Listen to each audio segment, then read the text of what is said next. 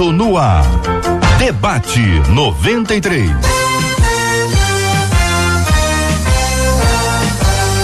Realização 93 FM. Um oferecimento Pleno News. Notícias de verdade. Apresentação J.R. Vargas. Alô, meu irmão. Minha irmã. Ah, que fala. J.R. Vargas. Estamos de volta. Começando aqui mais uma super edição do nosso debate 93 de hoje. Nessa, nessa sexta-feira, dia 1 de novembro de 2019. Você é muito bem-vindo aqui na 93 FM. Você que já está no Face, está acompanhando aqui com imagens do nosso debate 93. Está no Face, venha para o Facebook da 93 FM para você um dia feliz, abençoado, cheio da graça do Senhor. Marcela Bastos, bom dia. Bom dia, JR, bom dia aos nossos ouvintes. Tchauzinho pra turma do Face, você que já tá acompanhando a gente aí. Bom dia especial para os nossos queridos debatedores. Lembrando que 968038319 é o WhatsApp. E pelo WhatsApp, como hoje é sexta-feira, você vai dar parabéns pro seu pastor e pra sua pastora, aqueles que fazem aniversário hoje, sexta, e amanhã, sábado. Também, se for aniversário da sua igreja, hoje ou amanhã, manda pra gente. Não esqueça de dizer o seu nome, que a gente quer honrar você já que você está honrando seu pastor e a sua igreja. Muito bem, Marcelo. Os nossos ouvintes ficam curiosos para saber quem são os nossos debatedores. Vamos começar pela direita, então, todo mundo dando tchauzinho pra câmera, tá, gente? Um sorriso bonito também. Vamos lá. Não exija isso de algumas pessoas. sorriso bonito. Sorriso bonito. Não tô falando nada. Nesta mesa ouviu, aqui né? hoje, eu acho que vai ter um sorriso bonito e três acima com muita misericórdia. Vocês viram, meninos, que eu Esse primeiro, quietinho. então, que você vai falar? Eu nem nada falei, viu, pastor? Então vamos começar, pastor Márcio Rocha. Dá aquele sorriso bonito, pastor. É, só não trazer nada Olha aí, tá, tá vendo? Olha, Vem de mão vazia, deu mole. Tem que vir com mão cheia. Cadê aquele doce, aquele bombom de, que tem morango dentro, cereja? Júlia. É, Ju, ouvir só não resolve não, viu, Júlia? Hein, Júlia? Hum. Ao lado dele, pastor Samuel Soares. Olá, gente, bom dia, tudo bem? Graça e paz. Aqui ao meu lado direito, pastor Bulê. Graça e paz, bom dia a todos. Ao meu lado esquerdo, nossa menina da mesa, pastora Patrícia Andrade. Muito bem. Todo mundo aí, todo mundo aí. Até que você, encorajando as pessoas, Marcela, você conseguiu. Tirou um sorriso, sorriso bonito, bonito, de cada um deles. Sensacional. Filhos do Senhor tem 11 horas e 9 minutos aqui na nossa 93 FM. Seja bem-vindo. Estamos aqui no Debate 93. Você está ligado no Debate 93 com J.R. Vargas. Tema 01 do programa de hoje. Por que normalmente temos o ímpeto de colocar a culpa dos nossos erros nos outros, hein? E até no diabo. Como a gente define o que é caráter e o que é obra maligna? Qual o caminho para ter um, um caráter moldado e deixar de ser mal e virar bom caráter? Pergunta aqui uma de nossas queridas ouvintes, o querido pastor Márcio Rocha. Muito bom dia, seja bem-vindo ao nosso debate 93 de hoje. Como o senhor analisa esse tema? Bom dia, JR. É um tema muito gostoso de se falar porque hoje a gente é, é, tem que tem que ensinar essas coisas né, de uma forma muito clara. O mundo, ele, ele, ele jaz no maligno. As pessoas, elas estão esquecendo lá de Romanos 8, que fala que a gente não deve se amoldar, né? Assim, tem tanta coisa, tanta coisa que as pessoas estão escolhendo suas referências muito maus. E moldar o caráter é se envolver com a palavra. Para nós que somos cristãos, cada vez mais envolvimento com a palavra, mais caráter a gente, a gente tem, mais é, é, é, é, semelhança com as coisas que Cristo nos ensina a gente tem. Eu acho que esse, esse, esse é o principal caminho, se amoldar né, a palavra, se, é, é, se enriquecer das, das riquezas que a palavra tem e ser tratado por ela. Muito bem, continuamos ouvindo os nossos queridos debatedores. Pastor Samuel Soares, bom dia, bem-vindo, meu irmão. Muito bom dia, JR, bom dia aos amigos aqui na mesa e a você que nos acompanha pelo Face e também pela rádio. Uma alegria estar de volta. Uh, isso não é, infelizmente, um problema novo, não é alguma coisa do nosso tempo. Uh, a gente pode ler na palavra um, uma pergunta retórica que deveria causar reflexão em todo mundo que a ouve, que a lê. Quando a gente observa na, nas escrituras, do que se queixa, pois, o homem? É, você está reclamando do que? Aí completa o versículo. Queixe-se cada um dos seus próprios, dos seus próprios. Então, aquilo que é seu é, é seu e não tem como você transferir. A, a, Gênesis no capítulo 3, no versículo 11, o Senhor Deus, o Criador, se apresenta para o homem e pergunta: Adão, você, perceba só, você comeu daquele fruto que eu falei para não comer?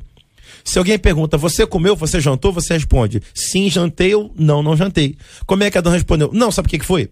É que essa pessoa que mora aqui agora, que o senhor botou aqui dentro, quer dizer, você está fugindo da resposta tão objetiva, tão direta. Isso é do homem. Uh, eu vou lembrar de Lucas 15, quando Lucas 15 vai registrar no versículo 18, dizendo: Eu vou falar o seguinte quando eu voltar para casa: falar, Pai, eu pequei é um exemplo já diferente. Alguém consegue reconhecer que aquele erro não dá para falar. E a gente vive num tempo tão esquisito, né? Hoje a gente teria certamente programas de debate na televisão para debater sobre por que, que aquele filho fugiu. Uhum. Onde é que o pai falhou, uhum. onde é que a mãe falhou, onde é que a sociedade falhou, onde é que a, a escola falhou, o que, que ele não teve acesso e por que não teve acesso ele foi parar no chiqueiro. Não é por aí. Agora, a pergunta: como é que a gente vai moldar o caráter? O pastor Márcio que me antecedeu mencionou sobre as Sagradas Escrituras.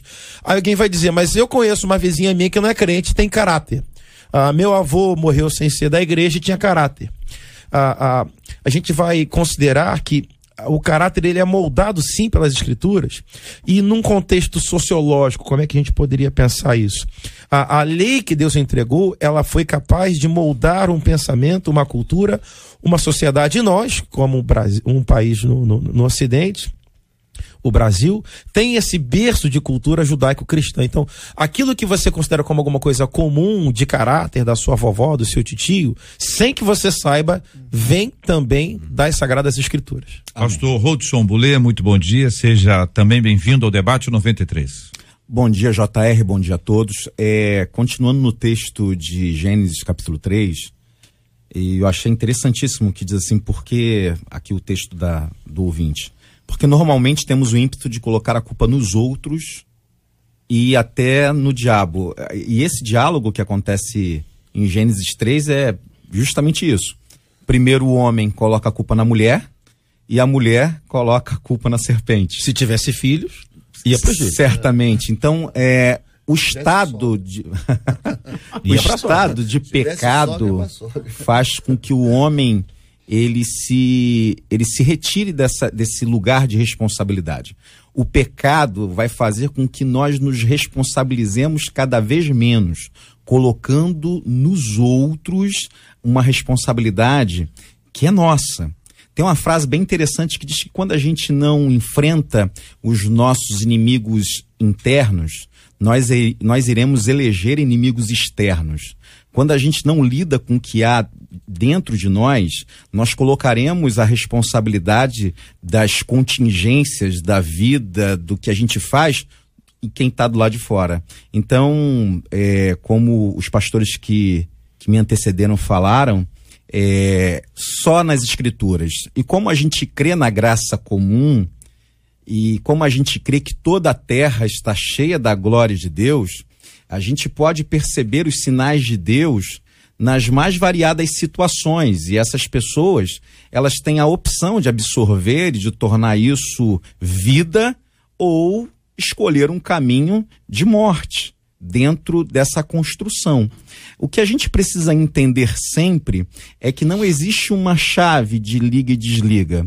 A construção, o moldar um caráter era um caminho não é algo instantâneo, é algo que a gente precisa fazer todos os dias, é algo que a gente precisa ir construindo todos os dias. Esse, esse, esse prédio epistemológico de conhecimento, de caráter, de vivência, ele precisa ser construído tijolo por tijolo. O que atrapalha muito é o imediatismo, que as pessoas querem mudar de uma hora para outra. Deus pode fazer isso? Pode, mas a regra não é essa. Muito bem, a nossa menina da mesa de hoje é a pastora Patrícia Andrade. Bom dia, JR. Bom dia. Bom dia, ouvintes, pessoal do Face, Deus abençoe. É, eu quero concordar com todos que me antecederam e, e, nesse pedaço que ele fala que deixar de ser mal e virar bom caráter. É, pastor, pastor Rodson falou com muita propriedade. Hoje em dia, nosso imediatismo essa globalização mundial, que tudo é muito rápido. Se você manda uma mensagem para alguém no WhatsApp, a pessoa não te responde automaticamente, você já dá um toquezinho, e aí se ela não, não responder no toquezinho, você chama por vídeo, e se não, então assim, tudo tem que ser muito rápido, muito imediato. E quando ela fala aqui, virar bom caráter, ninguém vira bom caráter. Né? Bom caráter para quem não, nas, não, não aprendeu a ter, é um processo para deixar de ser mau caráter e passar a se tornar alguém que adquiriu um bom caráter. É uma questão de aprendizado, é uma questão de autoexame, de reconhecer as suas mudanças, quando o pastor falou no Éden, né? Foi, não, olha, nem então. Aquela ali, a mulher que só botou para morar aqui comigo, foi ela então, mas a serpente né? Quando a gente terceiriza porque não lidou com os nossos inimigos internos, é porque, na verdade, a gente não quer fazer o autoexame, está acomodado, encontrou uma acomodação na sua maneira de viver, e sem o autoexame e o reconhecimento das próprias falhas e dos próprios erros, é difícil você dizer estou errado, falhei aqui, falhei ali. Então, não ninguém vira um bom caráter. É um processo diário, é um processo de renúncia, é um processo de reconhecimento de erro, de pecados e transgressões, e principalmente para quem deseja dizer que é filho de Deus e ter uma identidade alinhada com o céu, é admitir que se Jesus é o caminho, você tem que andar como ele andou. Só, só um, é, é, expor uma, uma, uma, um posicionamento meu, porque o pastor Samuel aqui falou sobre essa questão que a gente erra e procura culpado. Esse, esse, comportamento é um comportamento de quem de verdade não tem um relacionamento com o pai, uhum. né? Porque assim, se eu sei que o meu pai é cheio da graça, se eu errei, eu vou até ele, pai, eu errei. Uhum. Se Adão tivesse dito, né, vamos, vamos aqui, se Adão tivesse dito, pai, eu errei.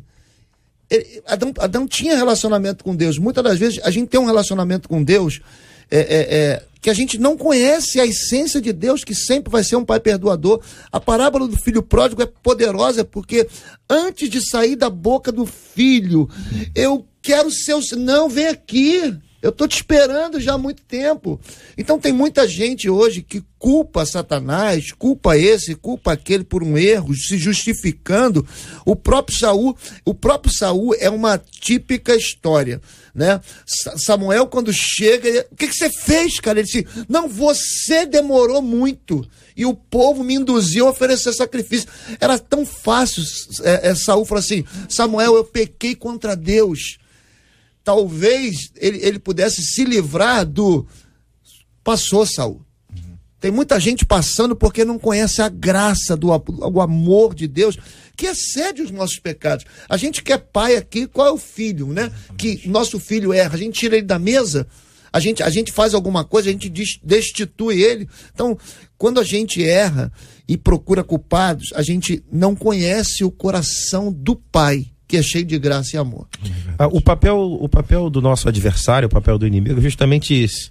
Ah, quando ah, nesse nesse continuar de reflexão, se pergunta aqui: como a gente define o que é caráter, como a gente define o que é obra maligna? O diabo veio justamente, Jesus Cristo disse, matar, roubar e destruir.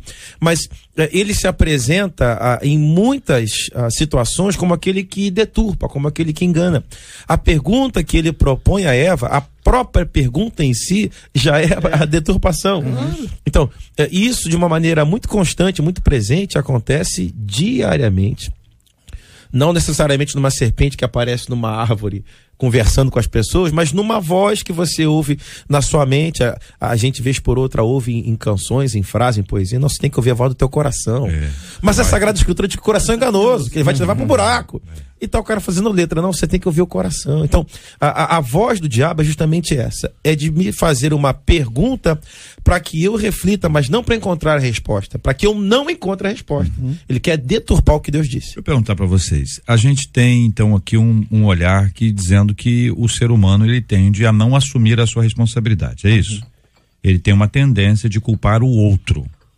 Seja o outro, quem quer que seja esse outro aí. Esse outro pode ser o inimigo, o outro pode ser a mulher que tu me deste, né? O outro pode ser a serpente, o outro, né? Não assumir a sua própria responsabilidade. Quando a Bíblia nos encoraja e nos ensina a confessar os nossos pecados a Deus, ela nos ensina a enfrentar esse assunto, a, a encarar que é uma realidade nossa, é individual. Não é uma coisa coletiva e eu também não posso dizer que a responsabilidade foi do outro para aquilo que eu fiz. Exemplificando. Você, de repente, a minha irmã está acompanhando a gente agora e fez o arroz. Ela fez tudo muito bem feito. Mas o arroz era de péssima qualidade. Ela pode culpar o arroz. o arroz não, não, não era bom. Eu, o esposo, ah, mas você não sabe pre preparar arroz? Você queria que eu fizesse um milagre? Um arroz desse? Tem uma responsabilidade nisso aí. Estou dizendo um fato real. Sim, sim, sim, claro. Isso é possível. Aí Mas, cabe o arroz que tu me deste. Exatamente. É, é, isso que às vezes a gente diz, olha, por que, que você não veio tão rápido? Olha, estava muito trânsito. Você pode responsabilizar o trânsito. Alguém vai dizer, saia mais cedo. Você, não, eu saí mais cedo. Mas hoje o trânsito estava complicadíssimo. Você tem coisas na vida que você pode responsabilizar. Mas quanto à vida espiritual, é você e Deus. Se você não resolver isso com Deus, não vai adiantar nada. Você não vai ser abençoado porque o outro é que fez. Você não, você não chega ao céu porque o outro é que fez. É individual. Ou você resolve esse assunto, ou a coisa vai ficar estreita para o seu lado. Você vai estar vai tá longe dessa graça maravilhosa de Deus que é desfrutar da, da bênção dele, da presença dele. É isso, gente. É, é, e me parece que as pessoas deram um poder a Satanás que ele não tem. Qual é esse poder? De decidir por mim. Quando a serpente estava diante da mulher, ele tinha um poder de influência, mas foi ela quem fez a escolha. Ela decidiu deliberadamente comer. Mas qual a diferença do caráter? Quando é que eu sei que é caráter? Quando é que eu sei que é obra maligna? A obra maligna, ela não é, será construída é, tendo como base nada. Geralmente é o mau caráter. A regra faz com que, ou melhor, na, na regra, é alguém que abre essa porta, que dê, dá essa brecha para que haja essa intervenção maligna.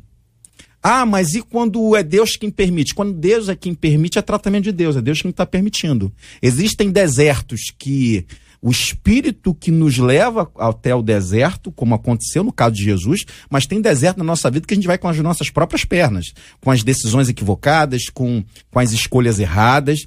O que a gente precisa entender é que eu tenho a, a responsabilidade de escolher sempre o Senhor, o Deus tem colocado diante de nós vida e morte, bênção e maldição. A gente precisa escolher vida, precisa escolher bênção. Porque se a gente escolher morte, escolher, se a gente escolher maldição, nós iremos invariavelmente colher desse, dessa semeadura. Essa, essa, questão, essa questão de caráter é uma coisa tão, tão fantástica, porque uh, se, a gente, se a gente pode ter muitos exemplos bíblicos de comportamento de caráter, o que mais me encanta é o de José, né?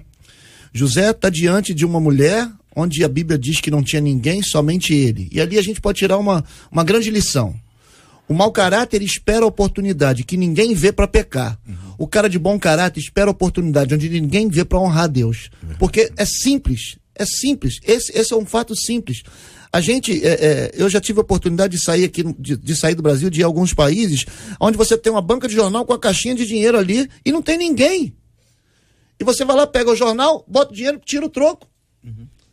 Entendeu? Então, assim, a pessoa que tem um caráter, e seja ela cristã ou não, porque como o pastor, se não falo memória, o pastor Samuel falou aqui sobre, sobre é, é, pessoas que não, não são cristãs e têm caráter. É, é pode fazer, não, mas meu avô não era. É, é simples, é simples. Enquanto o, o mau caráter olha para um lado, olha para o outro, né? Não tem ninguém me vendo, vou, vou errar o cara de bom caráter diz: olha para um lado, olha para o outro, tem ninguém me vendo. É a hora de honrar Deus. Uhum. Que essa é a maior decisão que a gente tem.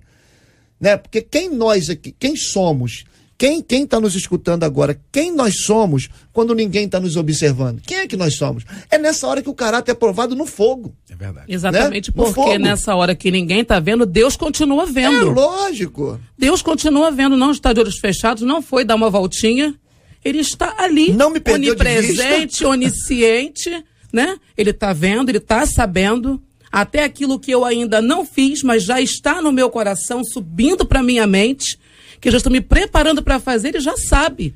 Então é saber que, mesmo que ninguém esteja lá para ver, humanamente falando, Deus está. E falando ao que o JR falou sobre é, você resolver o, aquilo que é do arroz, aquilo que é do trânsito, a gente vai terceirizar, mas aquilo que é nosso, né? O filho pródigo, quando voltou para casa, o pai já estava com tudo resolvido. Quando você estava falando, JR, aquilo via-se muito forte no meu coração. Quando o filho pródigo voltou para casa, que o pastor Samuel trouxe esse texto, o filho, o filho pródigo voltou arrependido, mas para o pai aquilo já estava resolvido. Quando ele abriu a boca para falar, o pai já estava lá. Pastor. Ele não conseguiu nem terminar de falar. Né? Nem terminou né? Nós só sabemos tá... porque está registrado o tá ensaio. É, pois é. Se você não grava o ensaio, eu nem sei que teve. Mas o, o pai já estava com tudo resolvido. O problema é que as pessoas não querem voltar.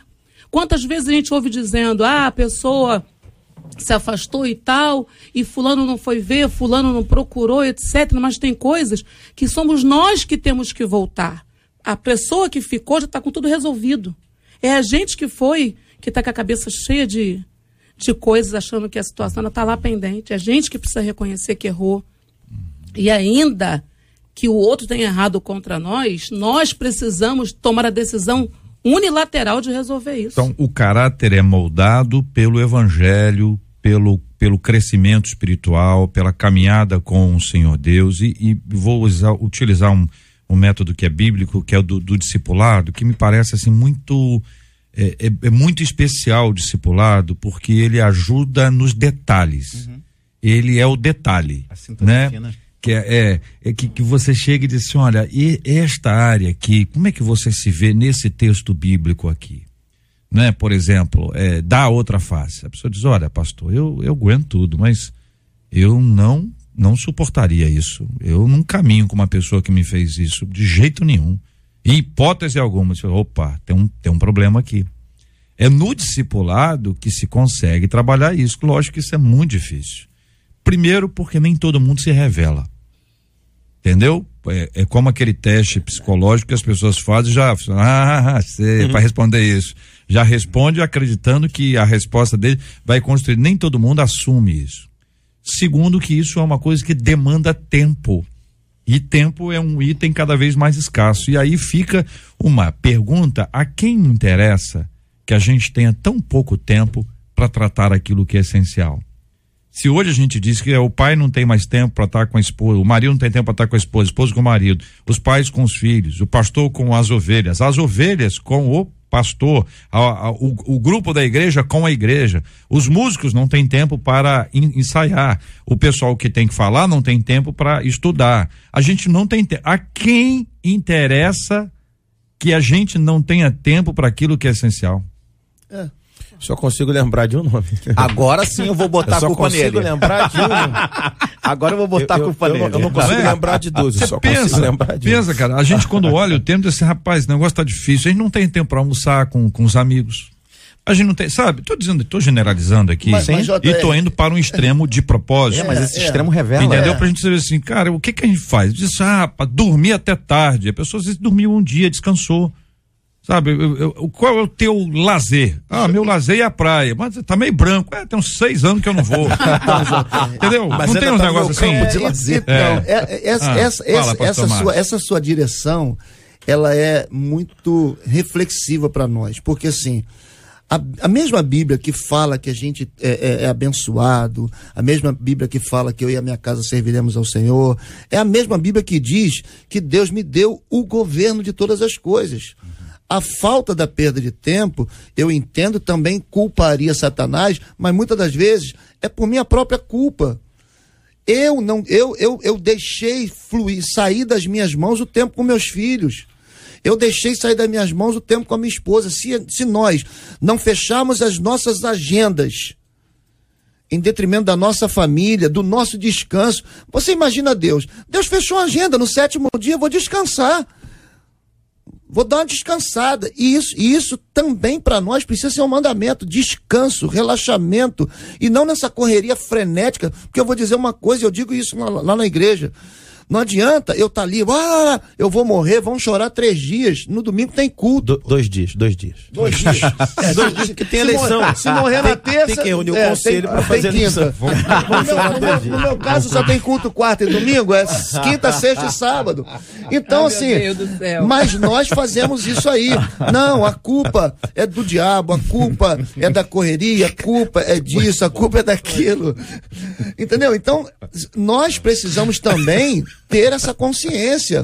A gente precisa arrumar tempo à família, a gente precisa arrumar tempo para ir ao médico, a gente precisa arrumar tempo para fazer um exercício, dar uma caminhada. Não dá para correr como eu? Caminha, entendeu? A gente precisa arrumar tempo, porque senão a gente vai ficar também dizendo a culpa é do diabo. É. E na verdade, a culpa é da minha falta de organização. O tem razão também. E dentro Acho que as duas, as duas palavras têm, têm, né, tem, eu vou aproveitar só o embalo para dizer que é, nós estamos no Novembro Azul. Eu sei que não é uma lembrança boa para os homens, mas o objetivo é bom. A 93 abraçou a campanha, está na capa do nosso Face. Novembro Azul para os homens não esquecerem. É, que nós tivemos outubro rosa e Sim. agora já apontamos, o senhor falou tem arrumar tempo para ir a médico, então eu quero dar uma notícia aí para quem já quero tinha esquecido. Quero mandar um abraço pro meu urologista, é, doutor. Cláudio Borges, pastor da Sara Nossa Terra. Não, sem detalhes, não. sem detalhes. pastor Hudson. Não, e, e, e eu acho Chama a vinheta. E, e isso daí é, é, é, é bem interessante, porque quando a gente pergunta assim, quem é você? Geralmente a gente responde com a função que a gente exerce. Eu sou pastor, ou eu sou professor, ou eu sou psicólogo, ou eu sou médico. Interessante é que existe uma diferença entre viver e existir. Viver é muito mais do que existir. Tem gente que deixou de viver para estar apenas existindo. Existindo pressup... Existir pressupõe apenas uma função. Uma faca existe, mas não vive, porque ela tem uma função. E mas para além da função existe um ser humano que já era antes de cumprir aquela função. Não, eu sou o pai de. Eu acho interessante, e sem nenhuma crítica, sem nenhuma crítica, mas eu acho interessante pessoas. Não, eu sou o marido de fulano de tal, eu sou o pai de. Está sempre atrelando a pessoa que ela é à função da qual ela exerce. E quando ela perde essa função, ela perde o norte. A palavra de Deus diz que no início era o verbo, o verbo estava com Deus, o verbo era Deus. Essa palavra é logos, é uma encrenca, porque essa palavra é polissêmica. No grego tem muitas possibilidades de tradução. Mas uma das possibilidades que eu acho assim, mais interessante, estudando a filosofia, é logos é aquele que dá sentido a todas as coisas. Ou seja, no princípio era aquele que dava sentido a todas as coisas, e aquele que dá sentido a todas as coisas estava com Deus e era Deus. Quando a gente perde esse sentido, a gente acaba agregando a nós as funções para que a gente tenha alguma chance de ter algum sentido. Isso não está certo. Pai, mãe, psicólogo, pastor, isso é apenas função. E quando eu digo apenas, com todas as aspas que mereça ter. Porque se o indivíduo, se o filho de Deus, se aquele que foi criado à imagem e semelhança do Senhor não estiver bem, nós seremos um péssimo pastor, um péssimo psicólogo, um péssimo pai, uma péssima mãe. Muito bem, eu quero agradecer os nossos queridos debatedores e agradecendo a você que nos acompanha aqui no Facebook da 93 FM. Nós nos despedimos de vocês, pedindo a Deus que continue a abençoá-los grandemente. A gente continua transmitindo pelo nosso aplicativo da 93, pelo nosso site radio93.com.br e em 93,3 aqui no rádio. Que Deus abençoe vocês cada vez mais. São 11 horas e 34 minutos na 93 FM.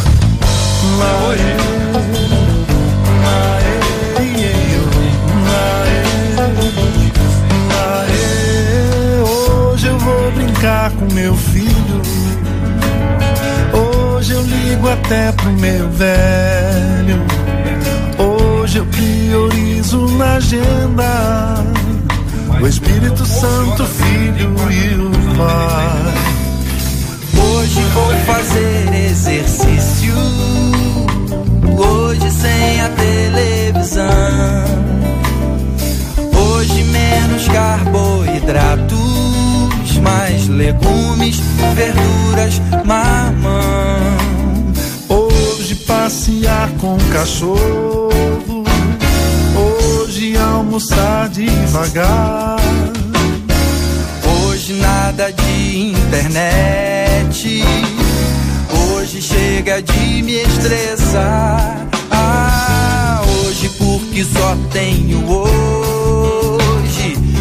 Hoje aqui agora o já. hoje eu vou cuidar do meu hoje. E do amanhã eu sei que Deus cuidará.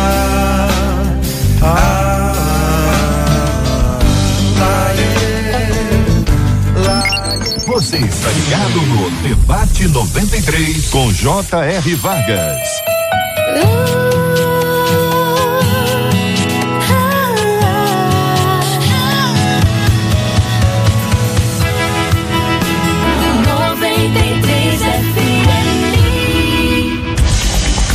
O Dingang é um cavalo, mas ele odeia ser montado. Pois é, toda vez que alguém tenta montá-lo, o equino se finge de morto. Tudo para poder manter afastados os interessados da montaria.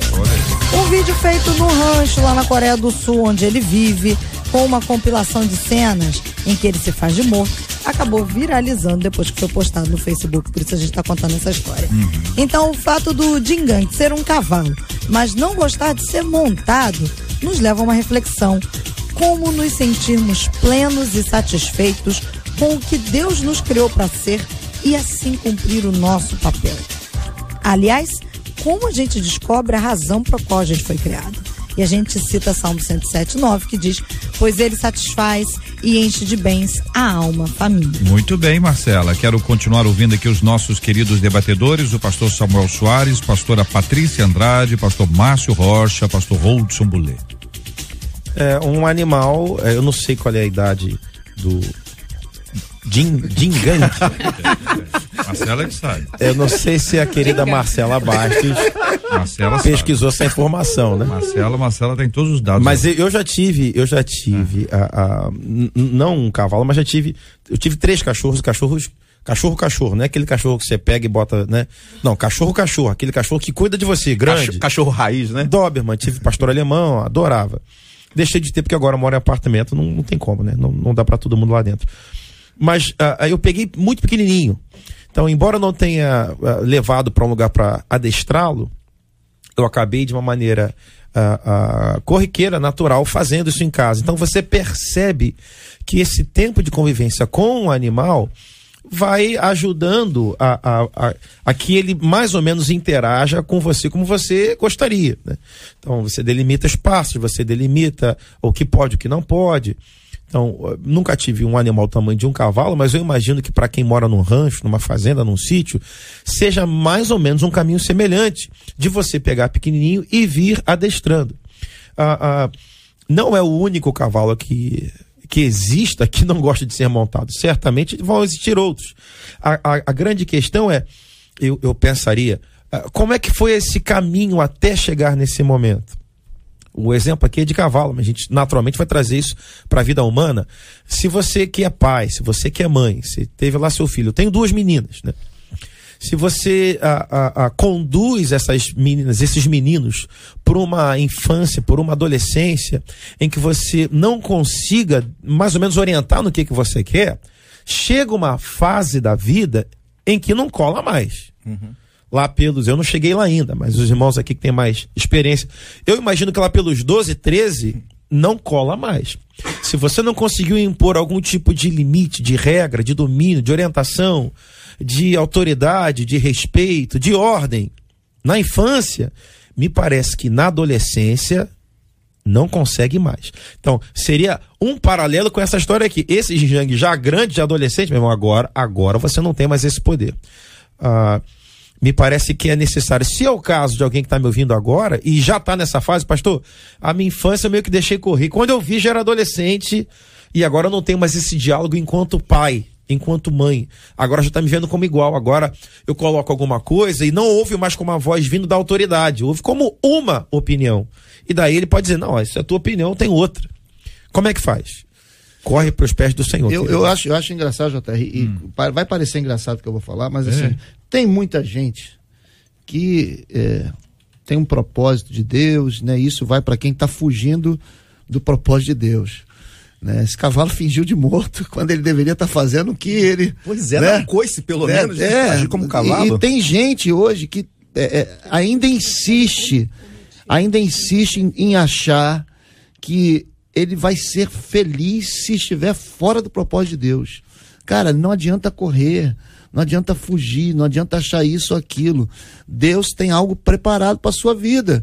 Então, tá na hora de acordar, né? Tá na hora de levantar do, do estábulo espiritual aí para viver o propósito que Deus tem preparado. Eu, eu sou um que corria, eu já fingi muito de morto. Não, você vai isso. Eu falei, não, não é comigo não, pastor, não. Não, não é comigo não. Já deitei muito no estábulo, já Ué? relinchei muito, já, já relinchei muito. Mas aí não tem jeito. Deus foi, me colocou de pé, pôs uma cela com o maior respeito, né? Pra você tá entendendo, não é? Deus não tá me fazendo de cavalo, mas para você entender essa figura de linguagem. E hoje, graças a Deus, eh, eu não trocaria nada do que faço hoje, estando no centro da vontade de Deus, no propósito de Deus, por absolutamente nada que o meu coração um dia já desejou. Pastor, eu até diria que é possível sim ser feliz, mas eu afirmaria que é impossível ser plenamente realizado. Eu, eu, assim, a coisa que mais me chama a atenção é, esse, é o migué do cavalo aqui, né? Porque cavalos que não aceitam serem montados têm aos montes. É um cavalo selvagem, né? E ele vai resistir agindo como cavalo, dando coice, mordendo, tentando derrubar. Agora esse aqui fingiu morto. Até a, a resistência não é uma resistência típica de um cavalo. Me parece que ele se convenceu de que não é um cavalo. Existe uma enfermidade chamada dismorfia que a pessoa não consegue se enxergar como ela é. E aí a pessoa tá muito magra, se enxerga gorda, ou é, é uma pessoa muito bonita e se enxerga muito feia. E isso está tendo muitos desdobramentos de gente se cortando, gente adoecendo emocionalmente falando. E há uma, uma preocupação muito grande com relação a isso, porque quando a gente perde a identidade, quando a gente deixa de, de saber quem nós somos, a gente vai fazer o diabo para tentar buscar sentido. E aí as pessoas vão para as drogas, vai para o sexo ilícito, para compulsão sexual. Tem um, um sem número de compulsões que essa pessoa ela pode acabar entrando. Isso é muito perigoso, porque quanto mais distante da minha real identidade, mais próximo eu fico da minha destruição. Porque esse ser humano ele se torna uma goela aberta em que nada vai satisfazê-lo. Ele vai querer cada vez mais, cada vez mais e sempre. E a resposta está em justamente ele voltar para o seu habitat natural. Tal qual o habitat natural do peixe é a água, é Deus. Quando esse homem ele volta para o seu habitat natural, que é Deus, o centro da vontade de Deus, ele percebe para que fim ele foi criado e ele percebe essa, essa, essa, esse sentido. No ano de 2016, por diversos motivos, eu acabei flertando com a depressão. O que me salvou da depressão foi a descoberta do propósito. Para que, que eu fui criado? E o propósito me livrou da depressão. Eu entrei em Deus e falei: não, Senhor, é, não pode. É claro que muita gente vai precisar de terapia para resolver isso, para tentar novamente se enquadrar dentro desse propósito para o qual foi criado. Mas é uma experiência pessoal minha. O propósito me salvou da depressão. Uma coisa que eu queria pensar aqui nesse texto, né? É que ele odeia ser montado. Então ele odeia que alguém tenha domínio sobre ele, né? Porque quando o cavalo é montado, quem está sentado na, na É cela conduz, né? segurando as rédeas é quem conduz, direciona, dita o ritmo mais rápido, mais lento, se puxar as rédeas, freia o animal, né? Então, a, a dificuldade dele é que ele odeia ser montado, ele odeia que alguém tenha o controle sobre ele. E isso hoje em dia a gente vê, e não é pouco, é muito. Só tá dizendo que tem muito cavalo por aí. Não, estou dizendo que tem muitas pessoas que têm um comportamento de, de não aceitar, no caso, trazendo para dentro da nossa realidade cristã, né? Que tem pessoas que têm dificuldade de passar o controle da sua vida para Deus. É, eu queria ressaltar para a mente brilhante dos nossos queridos ouvintes que nos acompanham que eles ouviram quatro visões diferentes sobre o mesmo assunto. que em princípio alguém que ouviu disse: Ah, mas que assunto é esse? Veja como as aplicações são maravilhosas e cada um de vocês trouxe uma perspectiva diferente sobre esse assunto. O que nos enriqueceu e muito hoje aqui, quero agradecer. E termino mostrando aqui para os nossos debatedores a foto do cavalo gingangue e aí fizeram uma uma legenda, eu sou gingangue, eu sou bom em atuar. E mostra ele aparentemente rindo, entendeu? As cenas são curiosíssimas, as cenas são curiosíssimas. Esse povo é fantástico. Né? Muito bem, Marcela Bastos, que nos trouxe aí a figura do gingangue, que é na Coreia do Sul. E agora vamos ao Japão, Japão. que é logo ali do lado. É, uma viagem curta. Casa, porque uma empresa japonesa desenvolveu aí o primeiro sapato com GPS. Uma ideia que, em princípio, pode até parecer um pouquinho curiosa, às vezes cômica, só que é capaz de ajudar idosos que sofrem, por exemplo, de demência. Os sapatos foram batizados de GPS Docodemos Shoes. Os Docodemo, bem coisa, né? Japonesa, né? Os sapatos possuem um localizador instalado no pé esquerdo, que é capaz de oferecer a posição de quem os usa através de smartphones e computadores. A tecnologia envia notificações para um dispositivo toda vez que o usuário se afasta de casa e ainda oferece a posição da pessoa em um mapa. Os sapatos, os sapatos aí custam cerca de mil reais, só que só estão disponíveis por enquanto lá no Japão, que a gente ressalta que é um dos países com a população mais velha do mundo. O Salmo 119, 105 afirma que a palavra de Deus é a lâmpada para os nossos pés. Digamos aí que uma espécie de GPS para os nossos caminhos. Como fazer da Bíblia, de fato, um guia para todas as áreas da nossa vida. E aí, queridos debatedores, quero ouvi-los também sobre esse assunto. Ah, eu, eu, refleti um tempo atrás sobre esse, esse texto lá na, lá na igreja. Um beijo lá para Assembleia de Deus, Bom Sucesso, Porta Formosa. E ah, o que, o que eu, eu, ponderava naquela noite foi que a, a gente, quando lê esse, esse texto, a gente pensa numa lâmpada do nosso tempo seja ela fluorescente, seja ela a, de LED, enfim, é uma lâmpada de farol, uma lâmpada que acende, acende muito, é muito forte e te dá uma claridade numa área muito grande. O salmista não tinha essa lâmpada, naturalmente. A lâmpada para o salmista não é a mesma lâmpada que eu tenho em casa, que você que está me ouvindo tem em casa.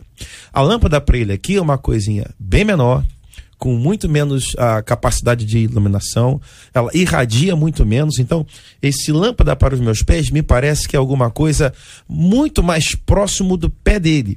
Ou seja, não é um farol ou uma lâmpada que eu ligo e ela me garante uma, uma visibilidade de 20 metros, de 30 metros. É alguma coisa que garante onde eu estou botando meu pé aqui agora. Um buraco, uma serpente, um escorpião, uma pedra, é alguma coisa para aqui agora. O que vai me dar esse, esse uh, uh, uh, esse, esse ponto de preocupação, não com alguma coisa muito distante, mas com o meu pé aqui agora, ou seja, onde é que eu estou nesse momento? Uhum.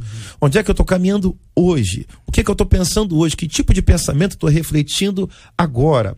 Ah, que tipo de decisão eu estou tomando nesse instante? Me parece que vai trazer um senso de uh, cuidado, de preocupação muito mais constante, porque não me garante um, um longo período. Então é uma reflexão que precisa ser feita momento a momento. No caso aqui da empresa que criou o, o, o, o dispositivo no sapato, é muito interessante para pessoas que têm dificuldade de lembrança, né? Com Alzheimer, com a velhice. Tem muita gente nova que erra também. Mas trazendo isso para a Bíblia Sagrada, como eu, eu vejo que pode me ajudar a me manter em constante estado de alerta e de vigilância para o meu momento de agora. Perfeito. Eu, é, eu, à medida que o pastor ia falando, a lâmpada para os pés é a cada passo. E a gente às vezes fica tão preocupado em pensar no dia de amanhã, em como vai ser daqui a dois meses, como vai ser daqui a um ano, quando na verdade vai ser daqui a seis meses ou daqui a um ano, a, a medida passos, né? exatamente de como eu caminhei daqui até lá. Se eu caminhei pautado na palavra, porque quando eu consagro meus projetos ao Senhor, eu vou ser bem sucedida. Há um, então, há um, provérbio, há um provérbio chinês, pastor, que diz que o primeiro quilômetro começa com, com o primeiro passo. Com o primeiro passo. Então, nós é, hoje lidamos com muita gente frustrada em todo o segmento da sociedade, por quê? Eu quero chegar lá na frente, mas ele esquece que o processo de chegar lá na frente, ele vai ter que ter muito cuidado com o problema aqui né? É, é, a gente, a gente já compartilhou desse texto também, falando sobre o dia a dia, a construção né? O, o, o desenvolver diário, o discipulado diário. Todos querem subir ao púlpito para pregar, mas querem dar um pulo. Eles não querem dar um passo de cada vez. Sim. Existe um passo de cada vez, existe um processo né, diário, é, é, através da, de, de, de participação da palavra, de pessoas que vão englobar tudo que a gente já falou até aqui. Questão do caráter, a questão da, da, da, da disposição de entrar num propósito de Deus. O propósito de Deus é, é, dia após dia, é de glória em glória, de fé em fé. Uhum. Né? E as pessoas querem chegar lá na frente sem dar esse primeiro passo. Eu acho interessante como esse, esse tema ele linka com o primeiro, sobre caráter. Sim. Sobre o que é obra, o que não é. E a gente precisa entender que o evangelho é muito mais do que mudança de comportamento. Porque mudar comportamento, qualquer religião é capaz de fazer. A disciplina é capaz de fazer. A disciplina é capaz de mudar um comportamento. Um coach é capaz de mudar um comportamento. O evangelho é para mudar entendimento e consciência. E aí essa mudança comportamental, ela é de dentro para fora e não de fora para dentro. O que a gente percebe, infelizmente, hoje em dia, é as, são as pessoas querendo essa mudança a partir do viés apenas da, da mudança que vem do lado de fora. E aí, porque eu quero mudar o comportamento, ela muda sem sequer transformar o entendimento. Certa vez, um, um pastor que a nossa igreja respeita muito, Paulo Borges Júnior, ele falou algo bem interessante. Ele, olha, um, um cão ele consegue ser adestrado a comer de garfo e faca. Ele é capaz, só amarrar lá, faz o arranjo lá, mas na hora que ele ficar com fome, na hora que ele for provocado, ele vai se comportar como um cão. Então, a gente vai é, mudando os comportamentos sem a mudança, sem afetar o entendimento, mas quando chega a hora de reagir, de, ofer de oferecer outra face, de dar outra face, de, de resistir ao pecado, a gente acaba colocando tudo a perder, porque o que na verdade a gente fez é apenas uma maquiagem para que para aquilo que as pessoas estão vendo e não de fato quem eu sou em essência. E a proposta do evangelho é muito mais profunda, muito mais ampla, muito mais completa, muito mais plena, porque quando alguém tem o seu entendimento afetado, transformado, Sim. tudo se transforma, os seus olhos se transformam, seus ouvidos são transformados, sua boca também é transformada, o seu corpo é transformado. Então, é, essa lâmpada, ela, ela de maneira metafórica, ela está próxima do pé, mas ela também está próxima da também consciência. da consciência.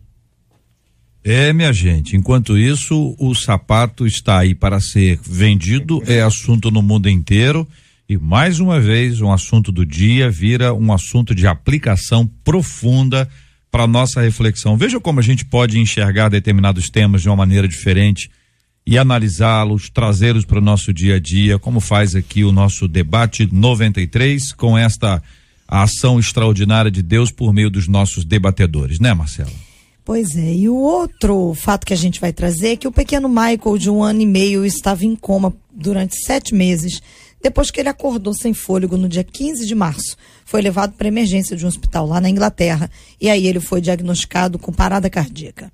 O bebê de apenas 10 meses foi induzido ao coma pela equipe médica, que alertou os pais sobre a possibilidade dele nunca mais voltar a acordar. Só que o garotinho contrariou a medicina e voltou a abrir os olhos. E a primeira reação dele, assim que acordou, foi sorrir para o pai. O Michael ainda vai ter que lutar pela vida, já que ele foi diagnosticado com uma doença rara, que é chamada de fibrona, fibroma cardíaco. A família, com uma campanha na internet, conseguiu dinheiro para a cirurgia, que só pode ser feita nos Estados Unidos. A cirurgia deve acontecer apenas em abril do ano que vem, quando o coração do Michael vai estar um pouquinho maior e um pouquinho mais forte. Enquanto isso, o bebê vai ficar em casa com um desfibrilador e também um marcapasso.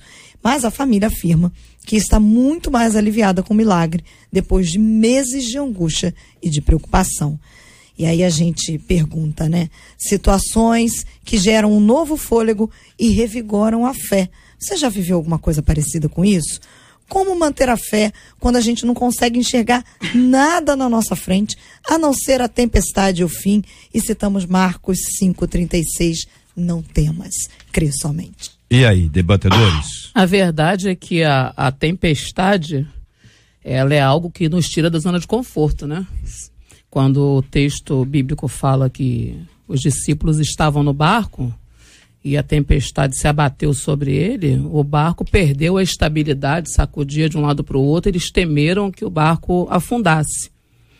O problema é que quem está no barco, quando está no meio da tempestade, não tem o entendimento de que a tempestade é intensa, mas ela vai passar. Quem está no meio da tempestade não consegue ter o discernimento que depois dela o céu está brilhando, que o sol está lá, que Deus continua lá, que ele não perdeu o controle e que mesmo durante a tempestade ele está lá também. Ele tem controle da tempestade, ela está intensa, mas é, é algo para nos tirar da zona de conforto e para realmente mexer com a nossa fé. Essa família teve esse momento. Né? E eles, como a Tita está dizendo, né? como manter a fé quando não conseguimos enxergar nada na nossa frente, a não ser a tempestade e o fim. No momento que estão passando pela tempestade, um menino, bem dizer, morto, declarado morto no hospital, isso era a tempestade, se abatendo sobre aquela família. Mas Deus estava na tempestade. E o menino voltou a viver. Então, nós temos que, durante a tempestade, não perder a consciência de que Deus está lá e de que está conosco, porque a palavra diz que ele estaria conosco até a consumação dos séculos. Então, não é a tempestade que vai afastá-lo de nós. O que, o que nos vai separar do amor de Deus? Se a essência dele é amor e o amor dele não nos deixa em momento algum faz tudo por nós para que nós estejamos com Ele, porque Ele sempre está conosco. Ele faz tudo para que nós sempre estejamos com Ele.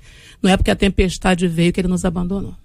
Tem uma a letra de um dos maiores compositores, na minha opinião, do nosso tempo, uh, pastor Kleber Lucas, que ele diz: Porque eu sei que além das nuvens, o sol não deixou de brilhar, só porque a terra escureceu. Aí ele continua: A minha vida está em Deus.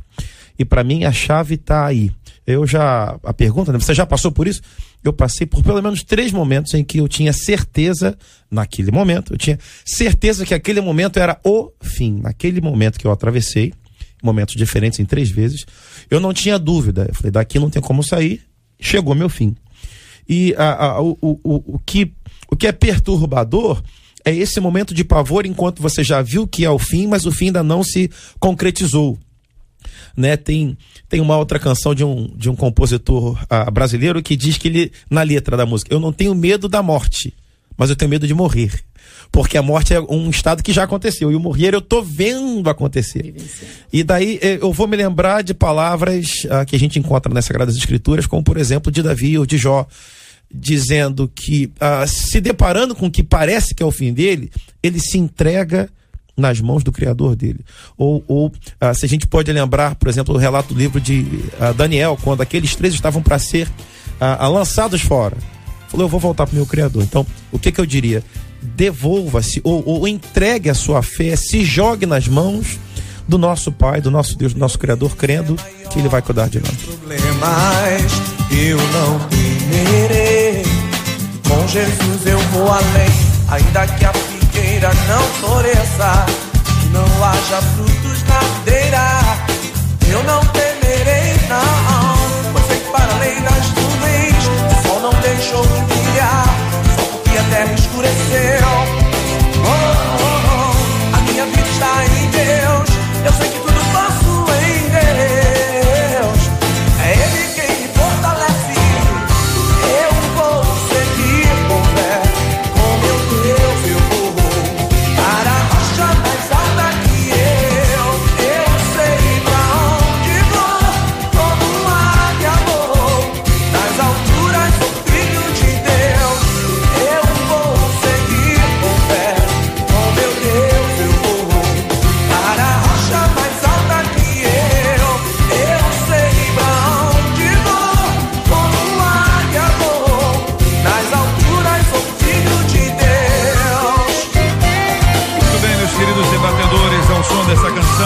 agradecer o carinho da presença de cada um de vocês conosco hoje aqui no nosso debate 93. Pastor Samuel Soares, um forte abraço, Deus abençoe Muito obrigado, sempre. JR, obrigado aos amigos aqui na mesa pelo debate, a você que nos acompanhou, que você tenha uma um dia abençoado, que o Senhor te guarde e te proteja.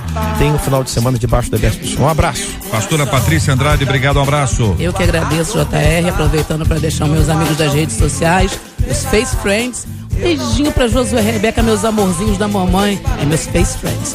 E os amorzinhos da mamãe Josué Rebeca que estão em casa. Deus abençoe. Maravilha, muito obrigado, pastor Márcio Rocha. JR, eu que agradeço. Ah, eu, tinha, eu tenho que falar isso mesmo. Mamãe tá pedindo pra você mandar um abraço pra ela. Mas ela é um doce. Entendeu? Ela sim. A Entendeu? Júlia não. Não, então, mamãe. A tá Júlia não mando mais abraço pra mamãe Júlia. quer, quer um bolo, sua bolo, mãe, bolo sim. de laranja. Fala que eu tô Sua levando a, a, vasilha hoje. Tá levando só hoje? Não, tô levando. É só hoje. Ué, o pessoal Tem- ficou com a vasilha aí? Ficou com a vasilha. Esse pessoal. Mas o bolo tava muito bom, É, cara. Dona Selma, Dona, Dona Selma. Selma, a senhora, a senhora realmente é extraordinária. O bolo tava maravilhoso. Eu não comi muito porque não deu tempo, sabe, dona Selma? Porque as pessoas voaram em cima aqui. Mas estava muito bom. Você tá de parabéns. Tra- traz ela aqui um dia quando Vou puder. trazer. Quero deixar só um versículo. é, Provérbios capítulo 10, verso 9. Quem anda em integridade anda seguro, mas o que perverte os seus caminhos será descoberto. Muito bem, pastor Hudson Bolê, obrigado, um abraço. Um abraço, JR, um abraço a todos os ouvintes. Quero também mandar um abraço especial pro meu querido amigo, pastor Márcio, aqui que está me acompanhando lá da nossa igreja. Um beijo, um abraço especial para toda a turma da comunidade evangélica de Mesquita. Marcela Bastos, obrigado, Marcela. Vamos dar parabéns. Hoje é aniversário do pastor Isaac. Ele que é da Igreja Jardim Olavo Bilac, ali em Duque de Caxias. Também hoje é aniversário do pastor Joel Rodrigues da Costa. Ele que é da Igreja Presbiteriana Renovada em Maria Paula. Pastor Sérgio Elias, da Igreja Metodista Livre, lá nos Estados Unidos. Hoje é aniversário do pastor Carlos Patente, que é da Igreja Vida Abundante, no sul da Flórida. Olha, a gente tá chique hoje, hein? Bispo Antônio Rodrigues, da Igreja Missionária da Paz, ali em Paciência. Pastora Ana Paula, do Ministério Adorarte, ali em São Gonçalo.